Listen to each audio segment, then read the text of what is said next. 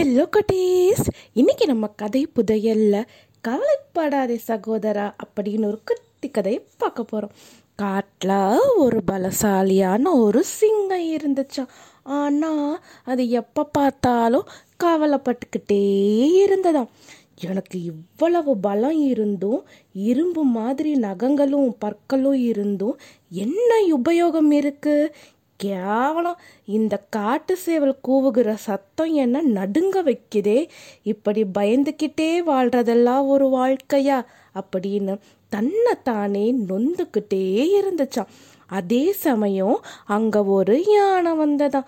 அது மிகவும் கவலையோட தன்னோட காதுகளை முன்னாடியும் பின்னாடியும் அடிச்சுக்கிட்டே நகர்ந்துக்கிட்டே இருந்ததாம். அதை பார்த்த சிங்கம் ஏய் ஜம்போ உனக்கு என்ன கவலை? யாருமே உன்னை எதிர்த்து சண்டை போட மாட்டாங்களே. உன்னோட உடலை பார்த்தாலே போதும். மிருகங்கள் எல்லாம் பயந்து ஓடும். எதுக்காக நீ கவலையோட இருக்க? அப்படின்னு ஆச்சரியமாக கேட்டுச்சா சிங்கம். அப்போ யானை சொல்லுச்சா இதோ என் காது பக்கத்தில் பறக்கிற குளவிய பாத்தியா? இது என்னோட காதுக்குள்ளார நுழைஞ்சிடுச்சுன்னா அவ்வளவுதான். என்னோட உயிரே போயிடும். அதுக்காக தான் இது காதுக்குள்ளார போகக்கூடாதுங்கிறதுக்காக காதுகளை ஆட்டிக்கிட்டு கவலையோட நடக்கிறேன். அப்படின்னு சொல்லுச்சா. அது கேட்ட சிங்கம் யோசனை செஞ்சுதான். இவ்வளவு பெரிய உடம்ப வச்சிருக்கு நிற்கிற யானைக்கு கவலை இருக்காதுன்னு நினைச்சா அது கூட கவலைப்படுதே.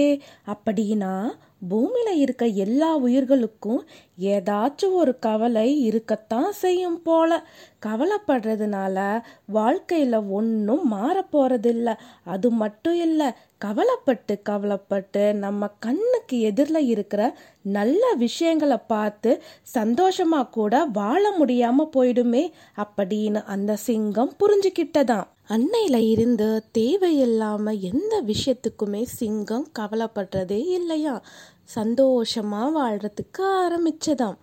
இந்த கதையோட கருத்து என்னன்னா தேவையில்லாமல் எந்த விஷயத்துக்குமே கவலைப்படக்கூடாது. கவலைப்பட்டுக்கிட்டே இருந்தால் வேற எந்த விஷயத்துலையும் நம்மளால் கவனம் செலுத்த முடியாது. அந்த கவலையை எதிர்கொண்டு எப்படி முன்னேறணும் தான் யோசிக்கணும். இந்த கதை உங்களுக்கு பிடிச்சிருந்ததா குட்டீஸ்? பாய்